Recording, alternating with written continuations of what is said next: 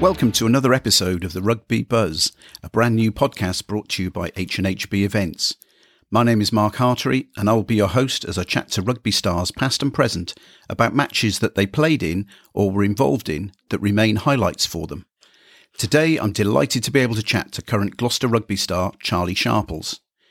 Charlie made his debut in the 2007-8 season as a replacement against London Irish after graduating from the academy. Since that time, he's been a mainstay of the side, making over 250 appearances. During that time, he's won favour with the fans, being voted both Young Player and Player of the Season at various times, and has also won international recognition through the under 20s, Saxons, and winning four caps for the senior team, scoring two tries. Hello, Charlie. Welcome to the uh, Rugby Buzz. Uh, how are you doing? Yes, very well. Thanks. Thanks for having me on yeah, it's uh, it's great to uh, great to chat to to you again. Um, we've we've just finished a, a rather protracted uh, Premiership season, uh, or or certainly from from the, the main run. I know we've got the, the semi-finals and so on to uh, to to go on. Um, quick reflection of the of the season as far as Gloucester are concerned. Well, it's certainly been a, a strange old one with the pandemic sort of cutting right in the middle of it. Um, it almost seems like a distant memory, the start of the actual season, um, and the fact that it's just finished now. The whole the whole situation is is bizarre. Um, you know, and from Gloucester's point of view, obviously having a new coaching squad effectively halfway through the season yes. was uh, was certainly a first for me. Um, but no, I think we're all coming off the back of last season where we obviously made the playoffs and we were kind of really riding the wave of you know some good momentum, um, and then we just never really got going this season. We showed glimpses of of what we did well last year, but I suppose maybe it was teams were starting to to figure us out and and you know see some some holes in the way that we wanted to play, and mm. things just weren't going well for us, and we were we were losing games that we should have won. Um, and then we obviously went on a, a you know bad run of losses going into the lockdown, uh, which then obviously was the start. You know what effectively was the turnover in all our coaching squad. Um, I guess it was kind of it was an opportunity for for change. It was it was a bit of a surprise, um, but obviously Johan had been. Uh, you know, he'd obviously been exploring other options. Um, possibly that would have happened at the end of the season, but the timing of it, you know, just so happened that it, it was then. And then obviously with, you know, often, as is often the case when you lose one coach, it's kind of a bit of an exodus. And we knew Johnny Bell was going anyway. And then, you know, David went, and then obviously Tigi went. He was only on a, a one year contract. So it ended up being a, a massive turnover. And then coming back into sort of July when we've all been locked down for three or four months at home, just keeping fit tearing our hair out and yeah. and then going into a kind of like stage one with all the coronavirus rules and then stage two and then finally getting into some rugby. And then I suppose these eight games have just flown by really. Um, and and again you know we, we've we've shown glimpses of, of what we can do. We've had some pretty frustrating defeats. Probably you know Bath obviously the last game we played was yeah. was one that I know will sting the boys. And obviously the week before before that the uh, that the, uh, Harlequins game as well. So yeah, I think it, there's lots of positives, and and certainly the last couple of months I've enjoyed working with the new coaches, and and I think that they're committed. They're, they're, well, they're definitely committed to the club. It's great having an all English coaching staff. They're all good guys with lots of Premiership experience, and I really think you know they'll be able to take take the club forward. And um, if we can start to to nail down a bit of consistency, then hopefully you know the real test will be this next season that we're going to go into now, and and hopefully being able to kick on. Yeah, I mean the the the change of coaching staff, as you say, was all a bit all a bit weird and and say may have happened anyway at the at the end of the the normal season had it all gone to to plan but you know Gloucester have really invested as you say in a in a group of of young English coaches haven't they that that hopefully will grow with the side that uh, the side that you've got, and that that must be a, a, a huge uh, huge fillip for all of the guys to to see young coaches being given the chance, but also coming in with their new ideas. Yeah, exactly. Uh, I think you know with with obviously Alex Brown taking on the role as, as mm. um, I can't remember what his new role is actually. Commercial, commercial, no, chief operations. I don't chief, know. Opera, chief operating officer, I think. He's got it, something, like yeah, COO. But obviously, you know, he's a guy who who cares deeply about the club. He obviously played there for over a decade. He's been involved as the operations manager for God probably another seven seven years. So him taking that step up, you know, he he's sort of seen enough of it and learned enough along his way to know what's right for the club. And then with Lance there as well, you've got a very experienced businessman who's come effectively come out of retirement to to do the, the Gloucester job because he he's so passionate about the club and he loves the club. So, you know, we've got we've got the right people in the right positions at the club um, who who are just desperate for the club to move move forward. Um, now, obviously, the only thing that's stopping us doing that is there's 11 other clubs in the league that are in exactly the same position, you know, spending to the salary cap. Um, well, or some of them some previously them, yeah. over it, but, you know, spending to the cap with, with competitive squads, um, good coaching staff who are all desperate to win. So I'd say if there's one thing that I've certainly seen throughout my, my career is just the league gets closer and closer every year. And, um, you know, what of, I guess, Exeter and Saracens, what they've, well, we know how Saracens did it, but obviously what Exeter, you know, the way, well, I suppose that's unfair to say that because, you know, they, I think Saracens did obviously build uh, something special within their yeah. club. And you can yeah. see that from, from the outside. And with that, they achieved lots of success. Um, you know, we won't go into the rest of it, but then Exeter have, have, sort of done something similar, and I guess those are the those are the guys that are kind of setting the setting the bar at the moment in terms of where the other teams need to be. And I guess that's up to the coaches and, and the people running the organisations to to kind of build a squad and build a, a culture that can um, that can create that. And then ultimately, you're playing your playing squad who who can kind of you know I guess for us, like I said, the consistency, just being able to deliver week in week out. We've got a we've got a talented squad. We've got strength mm-hmm. and depth um, we, we just need to to sort of know, find that that missing piece of the puzzle. But that's the silver bullet, isn't it? Yeah, and and in a strange way, I guess the um, the, the, restart for a, a, brand new coaching team was was almost um, a, a, bit of a, a, no pressure thing. I know there is always pressure playing for Gloucester, and, and the expectation is so so high, but coming into that, Saracens had already been relegated. You, you know, Gloucester were fairly sure that that you you were going to qualify for the new European uh, competition next year. So it did give the, the, the coaching team, you know, half a dozen games or so just to to try a few things and to to to see about you know I know a couple of the you know the, the youngsters the academy boys have have got uh, have, have had starts and uh, and come on as as uh, as replacements. So it's quite a quite a nice time really for the coaching staff I would guess just to uh, to see exactly what's at their disposal. No I think you've hit the nail on the head. Um, exactly right for them coming in. There there wasn't a better time when there's no realistically no pressure on them mm-hmm. because there's no threat of relegation. Um, you know they're well aware that they they've been strung together um, pretty quickly. Um, no one's no one's expecting them to, to you know for miracles right from the start. It gave them an opportunity to play the whole squad because of the nature of the nature of the fixtures, having the midweek games. They got a chance mm-hmm. to see everybody play. They got a chance to see what some of the younger players are about, and and obviously, by the sounds of it, that'll be part of you know Gloucester's system moving forward. You know, trying to keep developing those players through the academy, which we've obviously done over the years. Um, yeah.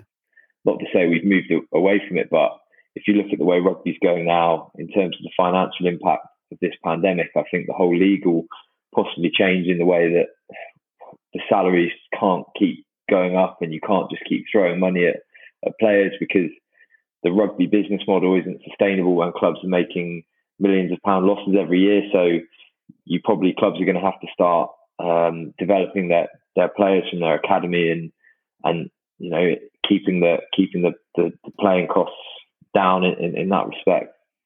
Yeah, definitely. And uh, the, as you say, I think I think the whole pandemic will change the way rugby rugby moves forward. And and you know, it's been fantastic to see, as, as I say, some of the uh, some of the youngsters getting some game time as well over the last uh, uh the last couple of weeks.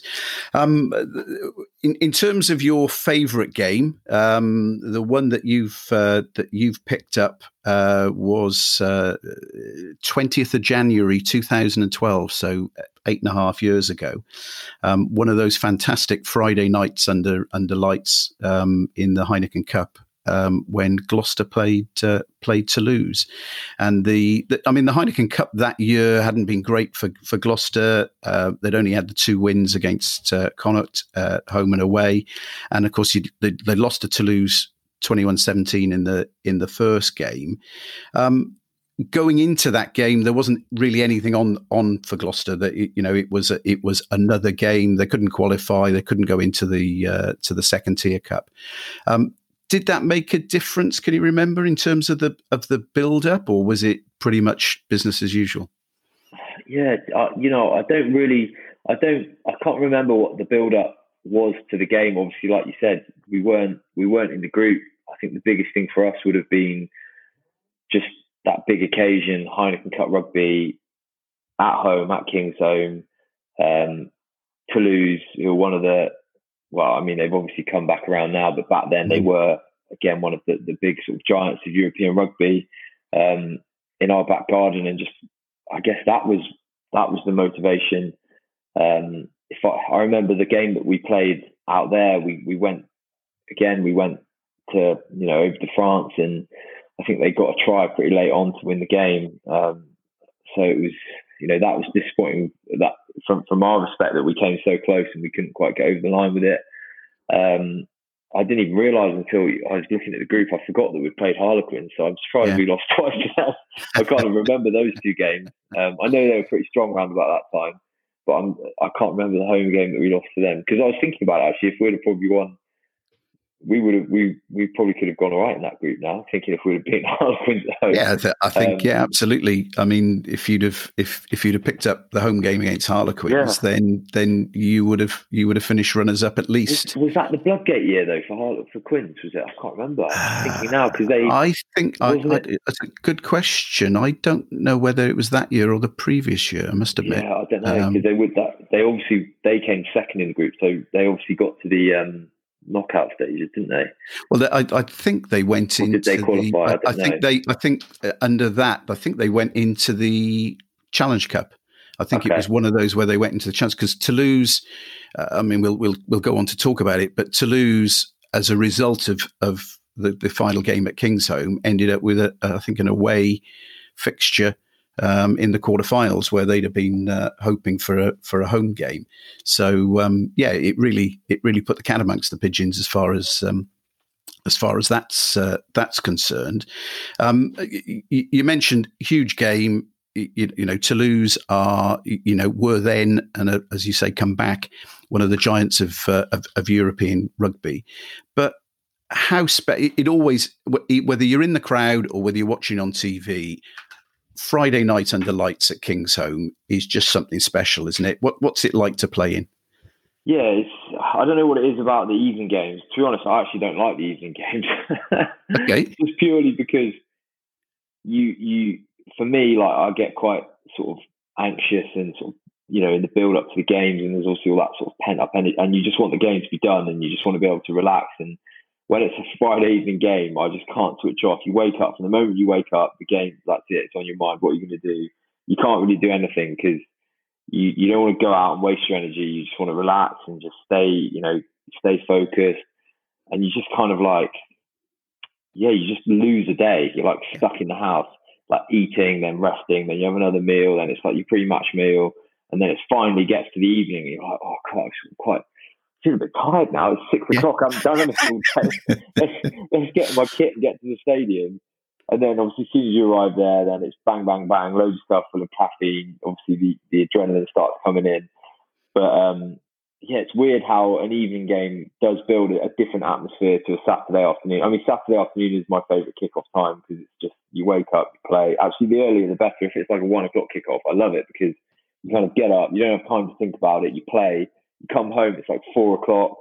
You know, if you want to do something in the afternoon or the evening, you still can. So you, it's uh, yeah, but it's not like it's not the same, is it? It's not the same as being under lights. And um, I remember that was it was a clear day, wasn't it? I, yeah. I remember the weather being good, and yeah, they just they they came fully loaded. I was looking at their team sheet the other day, and I you know you see the players on there like Dusautoir, Medard, Poitrenaud, um, Yannick Jauzion in the centre. Um, God, like they, you go through their team sheet and you, you're seeing these names jump out, these French international players, and yeah. um, and and yeah, I guess it was just. I mean, you look at our team sheet as well, and we, and that's part of the reason actually why it's one of my favourite games is because, and we still talk about it, it's because there was, you know, we had a really good group of guys who kind of come through that. I'm just trying to think, 2012, that have been. No, that would have been. We would have been. Was Nigel Davies? He would have been the coach then, would he? would that? Uh, uh, no, uh, Brush. No, it was Brush's last yeah, year. Yeah, yeah, it was yeah. Brush's last year. So we'd kind of had a we'd built obviously the previous year we had made the playoffs, um, I believe, and we just we had a real tight knit group of players. We had some good old school Gloucester guys like you know Hazy and Bucko and um, you know some real big characters in the team, Tins, you know like Sinbad, and then there was all us younger players like myself, Freddie, Henry, and Jonny, who were all kind of coming through, and we'd had breakthrough seasons, um, you know, the previous years, so we were kind of on the radar. But we were all just like real good mates. We had a, you know, there was a good feeling, and and, and obviously Henry and Jonny, you know, two of my my mm. my best pals. So we we talk about that as a game, you know, a game where you had that result, that atmosphere, you know, the big occasion of it, and just obviously the way we played and the game went, the way the game went, and I suppose the, the way the game went for all of us because we all kind of had good games. Um, because you can win a game, and if you play badly, it does take the gloss off it a bit. Yeah. Um, you know, sometimes as much as you're happy when the team wins and you're celebrating, you get home and you're like, "Oh, it's brilliant!" You know, we've won. If you know that you've had a shocker, you're you're not really going to think of that as one of your one of your best games. Um, but yeah, I think every you know we just we all played well and yeah, that's I think for me that's probably why it it just stands out. Um, you know, uh, bigger than any of the other the other games that that I've played in really. Um, you, you, mentioned the you mentioned the sides as as I say, just looking back and and uh, you know looking at the Toulouse side as you as you say, whether it's you know Poitrenaud at fullback or or you know uh, or, or Fritz in the centre, and then you you know they had a, a huge pack uh, as as well, expected to come and, and kind of bully you. And then they had this, you know, all star back row: Nyanga, Dusautoir, and Picamoles. Um, yeah. quite a quite a back row uh, back row unit, and you know up up against them, the Gloucester back row, you know, Alasdair Strokosch, uh, Akapusi Qera, and and Luke Narraway. And if we're honest, by the end of the by the end of the game, the Gloucester back row had, had you know more than matched uh, more than matched that and and starred because th- those three were everywhere, weren't they? Yeah, yeah. You know that was obviously Q was a, a special player in his mm. in his heyday, and then you know in, in Naz and you know, Strokes, you got we had a real battler, um, and then Naz obviously a, a super skillful um, batterer. So pretty good when you look at that on on paper. You know, you'd say there's a pretty good balance there to our back row. Um, yeah, definitely but still, like look at you know you, you talk about those three guys, Nyanga, Dusautoir, and Picamoles, and um, yeah, it's a scare. That, that's a big back row for any team. It is, yeah, definitely, and and of course, the you know the other thing that stands out for me in the in the Gloucester side, you, you touched on it, but you know the back three, Jonny at fullback, and then yourself and Sinbad on the on the wings. I mean, you know that's that's just an, an all star back uh, back three, isn't it? Yeah, that, I think, and that was the, a lot of the time when I played with Jonny. Obviously, you know, I I played a bit of fullback throughout my career when he's yeah. been on the wing, and he's played a bit of fullback when I've been on the wing. Um, but that would have been one of the few games where I would have got a chance to play with him and Sinbad. And and for me, when I was growing up, Sinbad was one of my favourite players. So I always loved, you know, whenever I got to play with Sinbad, it, I always loved it. And then obviously Jonny was my best mate, so being able to play with Jonny as well. Um, and Sinbad. That yeah, again, that's part of the reason you just think like it's brilliant just being out there with with your hero and, and your pal and just doing doing what you love doing on on a fantastic stage in front of a, a packed out Kingsholm. Um, and, and I suppose that's why I've, I've got those real positive memories from that occasion. Yeah, I mean the the game itself. Um, we, we were, were, were chatting before we came on air. I mean, it was it was actually a dreadful start for Gloucester because in in the first minute, um, Nick Wood got yet yeah, got sin binned. Um, reckless use of the boot, I think, was uh, was um, uh, exactly what it what it was for. I, um, forgot, and, I, was, going to say I forgot what it got sin binned for. I do remember that now. Oh, Woody. He hated that as well. I was going to say he had a he had a habit of uh, of uh, of getting either sin or sent off, didn't he? In the first uh, first minute or so, he did at Sarries, didn't he? And uh, uh, famously again for for uh, reckless use of the boot. So you know, a minute in, you're up against this, this you know Toulouse side, um, and you're down to 14, and yet. Uh, you know, Gloucester take the ball. Freddie, Freddie kicks ahead, and you know, Sinbad and uh, Sinbad and Jonny put real pressure on their uh, on their winger, taking well, behind. Neil, the, I remember, I, I, remember that bit. So they had this winger, the Fijian winger, who was absolutely carving up, and he'd scored like some ridiculous tries, and he his feet were unbelievable. I remember, like we obviously looking at that game, he was one of their real danger players, and I just remember that. I do remember that at the start of the game where we kicked on him and I was chasing because I was in the kick chase with Jonny. I can't, I don't know whether Sinbad was in it as well. I don't know if he would have been, but I was definitely in it. And, and Jonny, obviously Jonny scored the try. And I just remember this guy like trying to step us all like out of the try line. And yeah. he was there. He, he basically did. He was like running away from me and then he running away to someone else. And he run, and I was like, surely he's not going to break from behind the try line here. He's just sort of like running around, running away from us. And then but he, he he to obviously kick it, and then kicked it straight into Q's hands, and then the ball was just on the floor, and I just remember Jonny jumping on it, and I was like, "Oh, oh my god, we just scored!" It was like, yeah, was, where did that come weird. Yeah, yeah well, he, he, might, he might have been he might have been better off trying to step trying to step you all, but uh, you know the kick, uh, uh, you know, to try and kick out of uh, out of there with all that pressure on, as I say, and it just it just popped down, and, and Jonny flops on it, and um, and suddenly you're you know, with the conversion, you're seven nil uh, seven nil up. So what started as a, a, not a great start turned into uh, quite a good one. But uh, surprise, surprise, Toulouse came uh, you know came back. They scored a couple of tries um, to take to uh, to, to 17-7. Um, I think the the first one.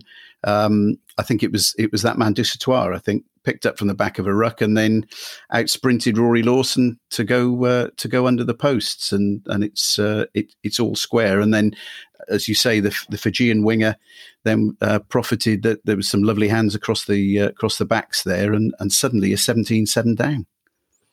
Yeah, yeah, no, I do. I remember that try actually. I remember they ran a straight move, didn't they? And they just yeah, that was just a fairly simple.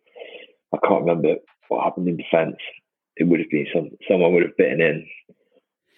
Yeah, it was, it was, it was just it was just quick. It was just really quick hands. Uh, uh you, you, know, as you, as you say, uh, I think one of the centres had popped in just a, perhaps a little bit too much, and and then suddenly they, they had the uh, the, the overlap, and uh, and he was uh, he was in. But you know, good old good old Gloucester though didn't you know didn't give up, and then ten minutes ten minutes after that, I think Jonny feels a kick uh, just outside his 22, and then puts you in uh, well, not in a little bit of space actually. It was fairly tight on the uh, on the the touch line, um, and then you go whizzing past four or five defenders, and um, and and off you go up the uh, up the field. I think uh, Naz Naz then picked it up and uh, went right up to the line and uh, recycled. And as you say, Q had uh, Q before you knew it, he'd gone over. But what do you remember remember about that one? Yeah, no, I remember that one. Yeah, so obviously, I guess that's the thing in games. You, you know, you ride those periods of momentum, um,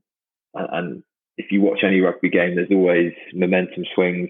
Yeah. Um, and obviously, at that point, we're behind, and then if you look at the back three that we picked that day, I suppose we weren't going to kick it much. We were there, there, was one threat that we had, and that was a, a, running threat. And I remember Jonny obviously created a little bit of space for me on the edge, and I was able to to put the afterburners on and, and make the break. And then uh, saw I think it was Strokes inside me, and I remember feeding him the ball, and then thinking, oh, I think he just got stopped short of the line. And actually, like I got a bit of um, white line fever there because instead of blasting the ruck, which I should have done, um, I was trying to like pick the ball, pick and go and score. Which of course you, you, you, were able to do all the time, Charlie, weren't you? It was like it was it was like quick ball. I remember the ball was in the ruck, and I, I don't know what went through my head, but I was like, I'm going to pick the ball up, and I'm just going to. Thank God someone came behind me and then just like rucked me as well. That's why that ruck's a little bit slow. No one probably knows that because if I'd have just done a good job and just smoked that ruck, then that ball would have been quick. But obviously we scored anyway, so it was all right. But then that ruck ends up being a little bit slow because I was I was trying to get my hands on it to, to, to pick and go. But um, yeah, and then it was just obviously we'd made the, made the line break. Um, some good some good hands on the edge. Um, I think it was uh, was it was it Freddie was Freddie who was was it Freddie who made the pass? I just I remember just a nice nice like executions overlap. Yeah, it was it was three passes. I think um, Rory to, and, yeah, to Freddie. No. I think it might be um, uh, Elliot that, that that actually made the the final pass into uh, yeah into, to, into Q. But, yeah, just simple overlap, and then obviously we scored, and yeah, and then obviously we're right back in the game then, um, and that's all it takes, isn't it? Just a moment of something, just a, a little bit of magic in a game, and you you're back in it. Yeah, as you say, it's it's momentum swings, and, and that that kind of took you uh, took you into to half time a couple of couple of points down. The, the, the other the final thing in the first half, I just wanted to to um, see if you had any particular memories of. There was a there was a lovely piece down the, the right hand side involving you and you and Q, and and he gave an absolutely outrageous offload under the under the arm to you, and then you did exactly the same. You went you went down towards the try line and did almost exactly the same. A beautiful, uh, beautiful offload. Yeah, and he drops, he drops it. Remember, he drops yeah. it just short of the line, and and you just think, you know, those two bits of skill alone deserved uh, deserved that try. But, I don't think I was expecting. It was one of those offloads where you're not expecting it because he literally like it was. Yeah, it was unbelievable. It was like yeah. blind offload, hand yeah. out, out the back, and it almost took me by surprise catching it. And I sort of caught it, and then obviously I wasn't expecting to get the ball. So then I tried to go on the outside of this player when I was about a metre away from the touch line. Um, and obviously, luckily, he didn't put me in touch, but mm. I then had to obviously get the offload. So I managed to get the offload back into Q, and, and then he, he obviously fumbled it. Um, which was a shame because that would have been a nice. I don't know whether he would have scored, but it would have been a nice. Uh, yeah, nice he wasn't. He, he, wasn't far out, and he, you know, again, when he was that that close, he was fairly difficult to stop, wasn't he? So uh, it, it, you know, it would have been uh, would have been close, but um, but yeah, pity it hadn't resulted in a in a try. But um, so you you go in at half time, uh, just just down. Um, I, I think the the thing that stood out for uh, for me, not only in the first and second half, was just you know just how you took the game to Toulouse and and w- w- what was said at half time. Was it very much you know carry on as you're going, or was there any uh, yeah, any, I, any, special? I, I don't know, but I think like when you I can't remember, but I you know I know when you're in that position in a game and you go in and you you've had a really you've had some uh, some passages of really positive play then you obviously have your tails up. You know, you've got the wind in your sails, and you're kind of going in there. Everyone's like, "We're in this." You know, we, we've got this, and there's always that feeling, like that excitement. Um, it's almost a nice place going into half time. Often, obviously, if you go into half time and you're getting battered, it's like, oh, it's a bit of a rocket up, you know, rocket up your backside. If you go in and you're so far ahead, it's always like, come on, boys, it's nil nil. Let's forget about the score. yeah. but naturally, you get complacent, and the other team comes into it. Um, so it's kind of nice to go into the changing room when you're on a bit of an upward trend and momentum, and you can see that the other team's on the ropes a little bit, and you kind of you put them there, um, and and, and you, things are starting to come off. You're starting to have some nice, you know, like the the you know with me and Q, just little bits like you feel like you're breaking them, and there's little bits of and pieces that are coming off, and um, you can start to see some cracks showing in the opposition. Um, so yeah, probably just would have been a fairly standard sort of team talk, just to you know stick at it, stay in it. Um, and then I can't, what happened after half time? Yeah, I mean, I mean, it, just early, early part of uh, early part of the second up. It, it, it, what happened after half time? I think you might have scored just uh, just shortly after uh, after half time. Oh, um, yeah, forty seventh minute. That, that I can remember the moments, but I can't. Remember. obviously, we spoke before. You I, I, I did watch the highlight reel of that game. Like I think last year actually, it popped up on something. I watched yeah. it, but I can't. Obviously, I haven't watched the whole game probably since the week after we played it. Yeah, yeah, absolutely. Uh, uh, yeah, forty seventh minute, um, and and it was a it was a weird start because um, George Clancy kind of penalises Toulouse. He's he's playing advantage for Gloucester. Freddie's got the ball, and he kind of thinks, "Well, we'll take a penalty then." And uh, he yeah, he's stops. hopping around, isn't he? He he stops, and, and I think Clancy just says, "No, carry on, just just carry on." And then he he plays it out. I think to to he, he goes on a bit of a dart, and then Tins. and, yeah, and he, to he Tins, sort of hops around for a bit, and then he loops yeah. it over, and then Tins is is on the edge and puts the kick through. And then, yeah, yeah, no, I remember. And then, obviously, me and Jonny were having a race for the ball, yeah. which you let him, which you let him beat you to because you you knew he'd pass it to you to well, score. It bounced then. up for him. It bounced up for him. but yeah, he uh, and then he was very graciously fed me the ball inside for the, for the try. Um, but yeah, again, I suppose you look at that and it's just another another moment in a game, and I guess that kind of summarises our team from back then. Um, we we um, and what we always have been is you know we are a team who are capable of moments of brilliance that, but then, yeah, that, like that like if you look at I mean without going into this season that is that is Gloucester and has been Gloucester in a nutshell. Yeah. But, you know, yeah. as long as I've been there, these amazing moments of, of, brilliance, these tries that we can score that no one else can score, but just not being able to like actually, you know, grind it out and and sometimes just have that that that consistency that an 80 minute performance um, requires to, to sometimes just to get out a result and not capitulate at 60 minutes or let another team come back in or, or whatever it is. Mm. Um, but obviously, it, it, on that particular occasion, it, it it favoured us and it all worked out well. but yeah, yeah another, uh, you know, another try and then suddenly we've got the lead. Yeah, you, uh, you say you put you, you're back in the lead. Uh, you know, Toulouse hit back again. The Fijian uh, Fijian goes over after uh, after you know Boaksis, uh, you know goes on a bit of a bit of a dart, brings level, um, and then of course the, the, the kind of finish off five or six minutes before the uh, before the end, and again it was another brilliant Gloucester try. Um, you know, Sinbad collects the ball in his own uh, in his own twenty two. Yeah, you know, great feet. Yeah, yeah, absolutely, great feet. Uh, beats uh, beats the defence, and then just puts Jonny away, who doesn't need any uh, any second invite. He just, uh, as you say, puts the afterburners on, and he's uh, he's gone. And um, again, another fantastic try, which typifies uh, typifies Gloucester, doesn't it? Yeah, exactly. Um, yeah, I think we just uh, summarised it in the previous point. Just kind of that was us in a nutshell, and we had that ability to to strike and score tries out of nothing, which we still do well. Um, but I suppose you know you're looking at the previous uh, the previous week when, or not the previous week, but the previous fixture when we'd, we'd played Toulouse and we'd obviously put ourselves, teed ourselves up in a position to win it.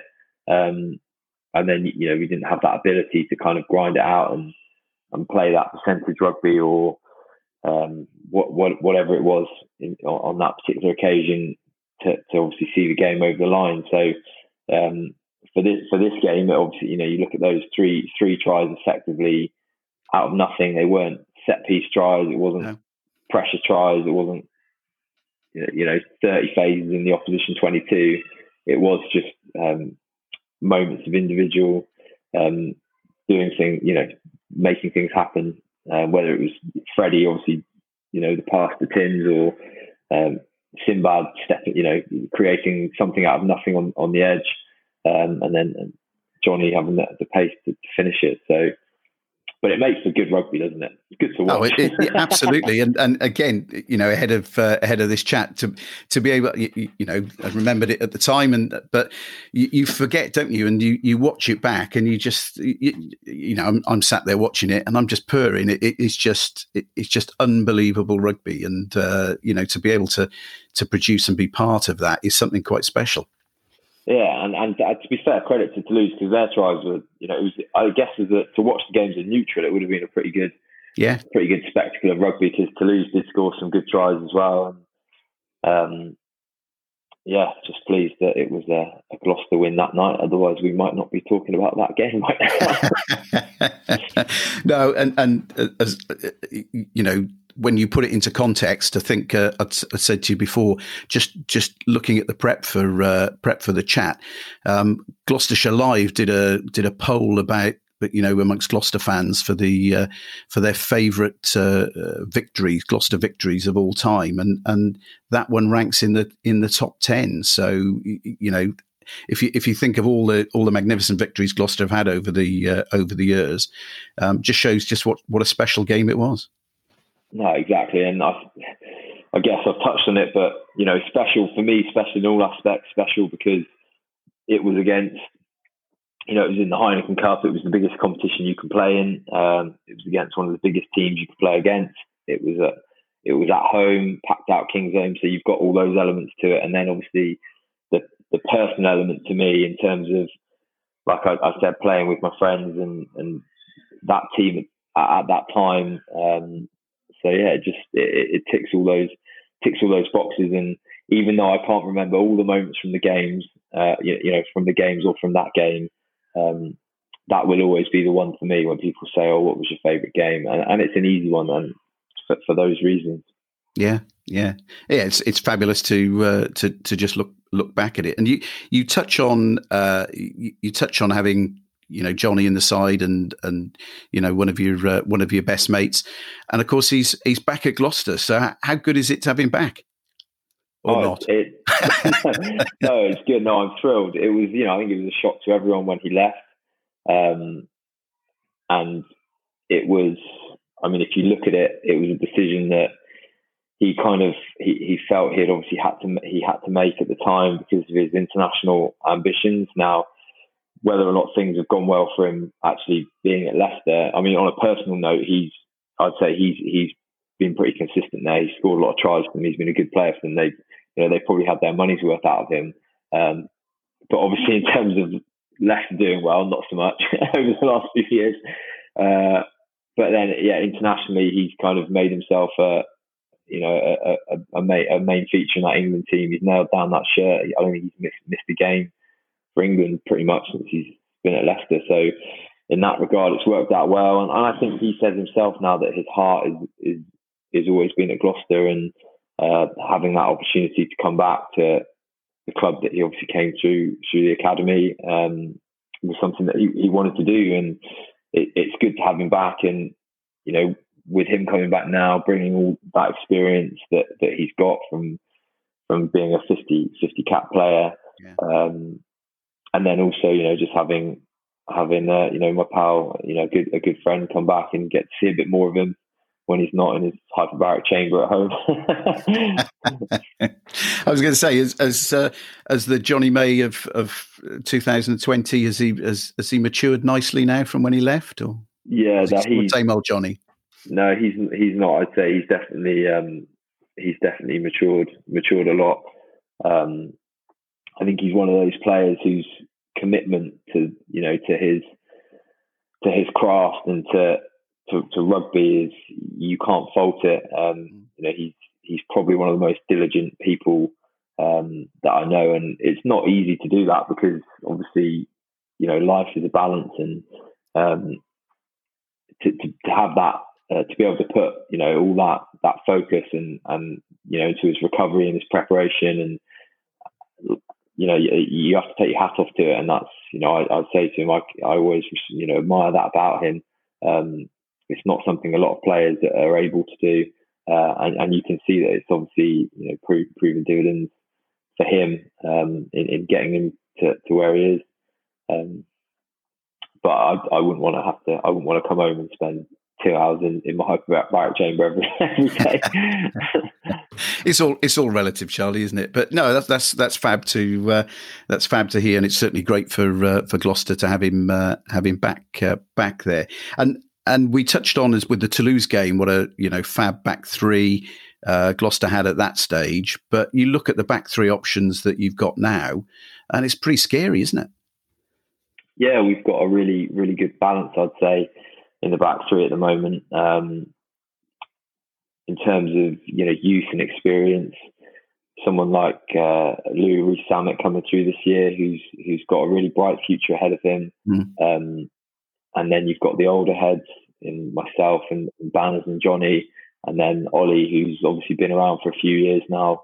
Um, still, still obviously got lots to learn, but you know he's he's an ambitious young man, and he's he's very dedicated and committed to learning, and, and I'm sure he's got a you know he's obviously got a, a good future with Gloucester, but after him, his, his challenge now is whether he can he can break into that that England team.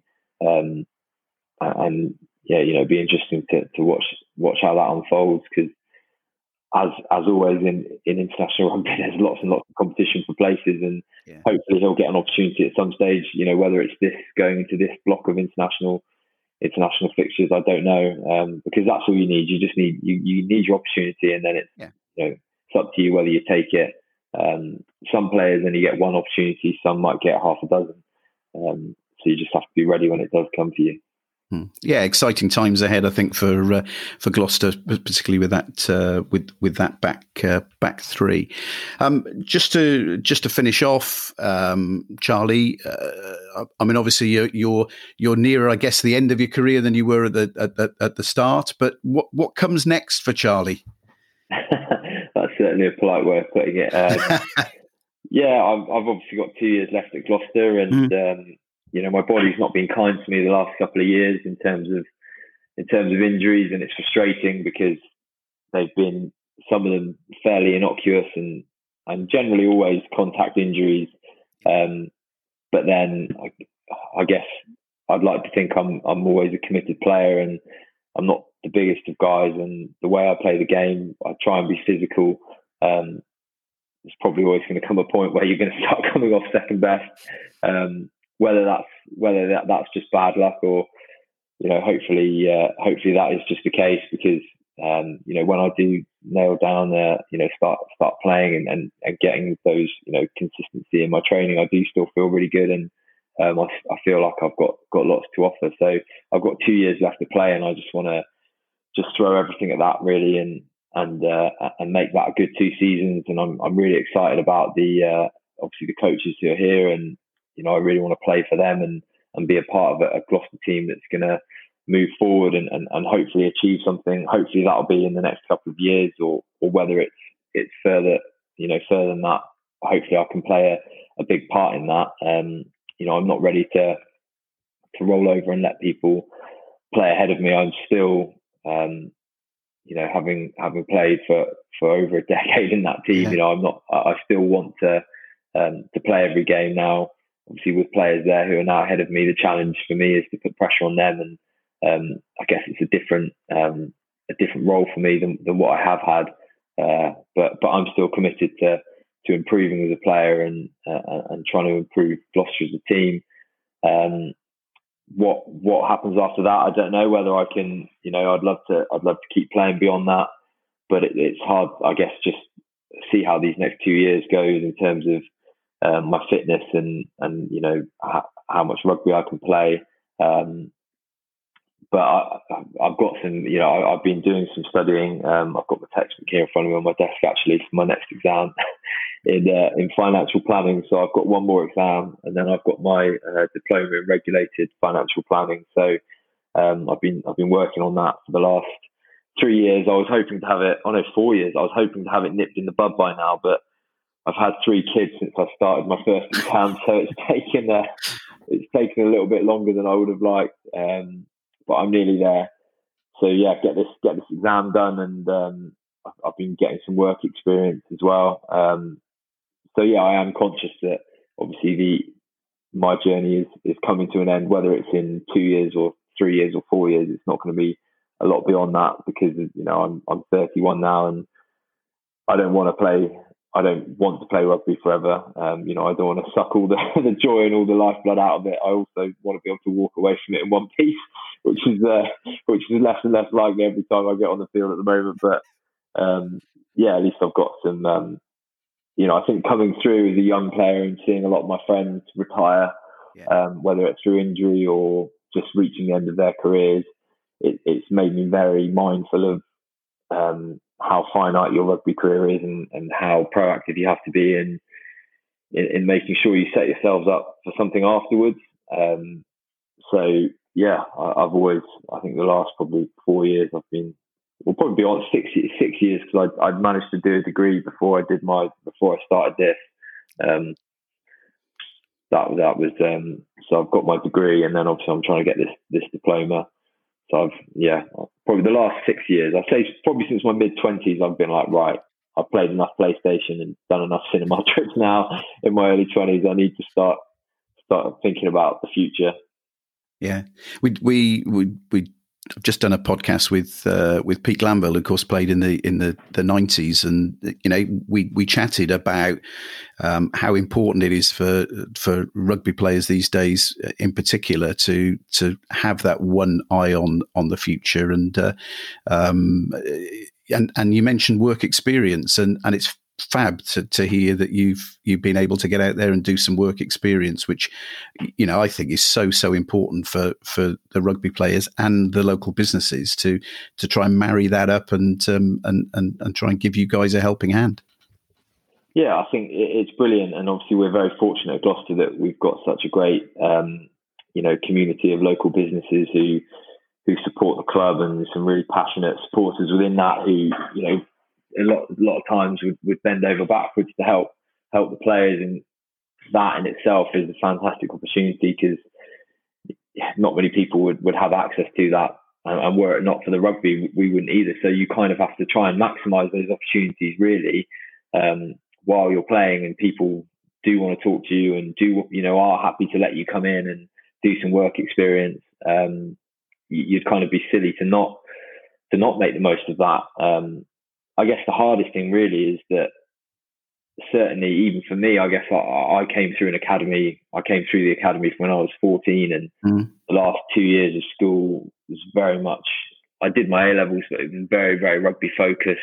And I think for the kids now, like they're even more institutionalized in terms of getting into the rugby, the academy's young and then into that kind of like rugby, um, it's yeah, almost a tre- treadmill, it? Yeah, like, almost yeah. like semi-professional while they're at school. The amount of like professional, really, the amount of training they're doing while they're at while they're learning, and and and and then you just get institutionalized into being a rugby player, and it becomes very difficult to know what what else you're good at and what else you want to do.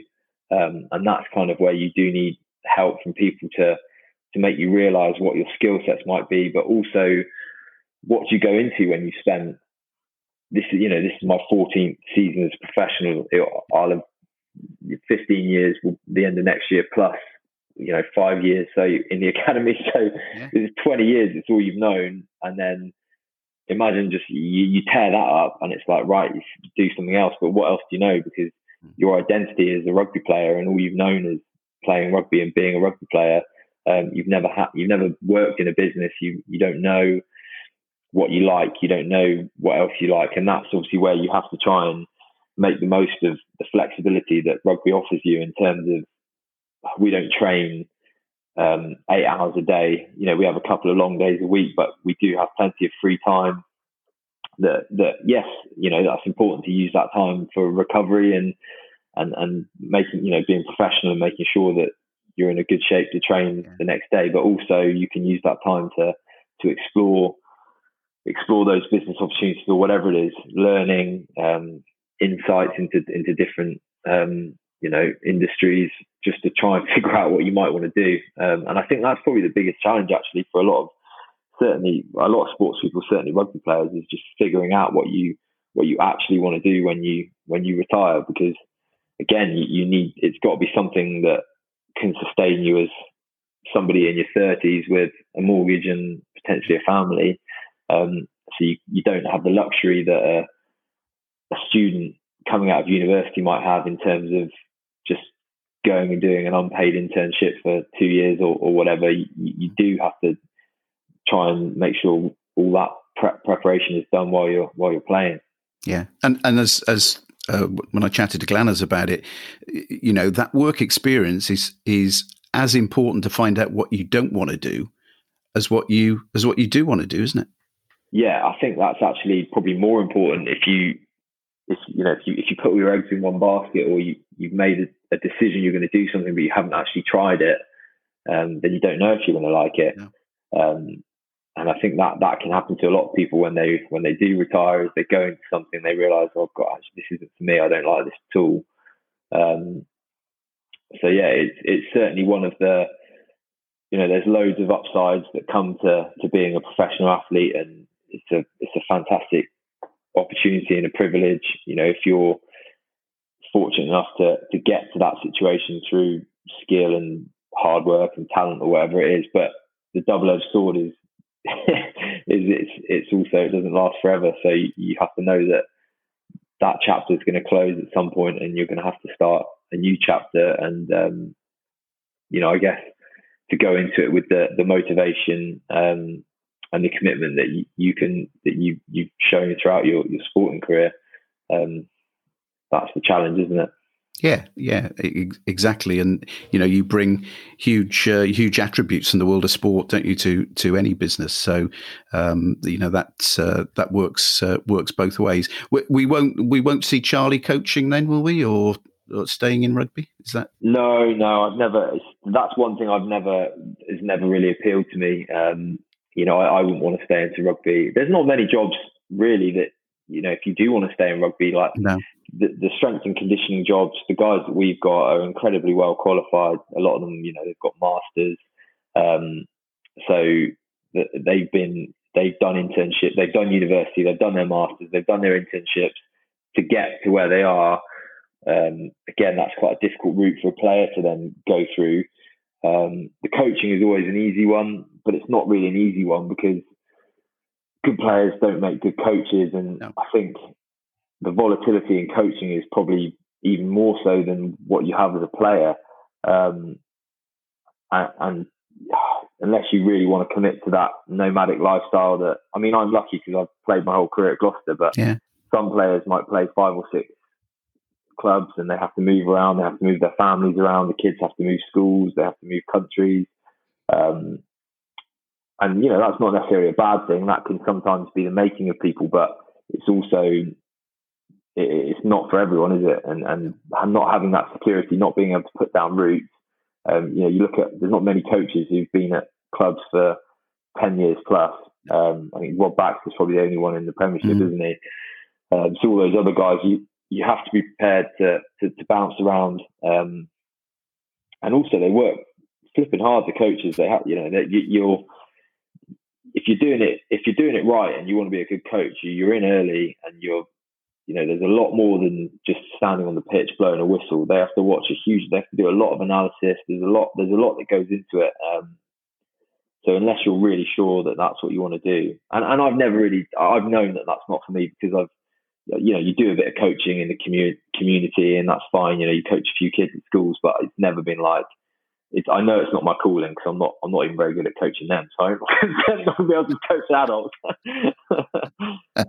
well, at least you're honest about uh, at least you're honest about that, um, Charlie. It's been uh, been fabulous to uh, to to chat to you and get an insight into into what's happening at Gloucester, but um, and and talk about that fantastic game at uh, you know back in 2012, and also really enjoyed the uh, the, the, the last chat about what happens next, and um, a really good insight into into um, you know the decisions that professional sportsmen have to uh, have to take. So thank you very much for your time. Uh, really appreciate it, and um, speak to you again soon. Yeah, no worries, Mark. It's been a pleasure. Thanks for having me on. Thanks for listening to this week's Rugby Buzz. We hope you enjoyed it. Next week, the man who holds the record for the most Premiership appearances for Gloucester, Nick Wood, joins us to chat about a brilliant win at the Rec in 2012 when Gloucester defeated old rivals Bath. We've been busy behind the scenes too, and are delighted to announce that you can now get your hands on some superb sporting memorabilia in our brand new online shop. There are options to buy signed prints only or have them framed. It's entirely up to you. Visit our website, www.hnhb.buzz, for more details and have a look what's on offer. Thanks again for listening and look forward to joining you again next week. In the meantime, be safe.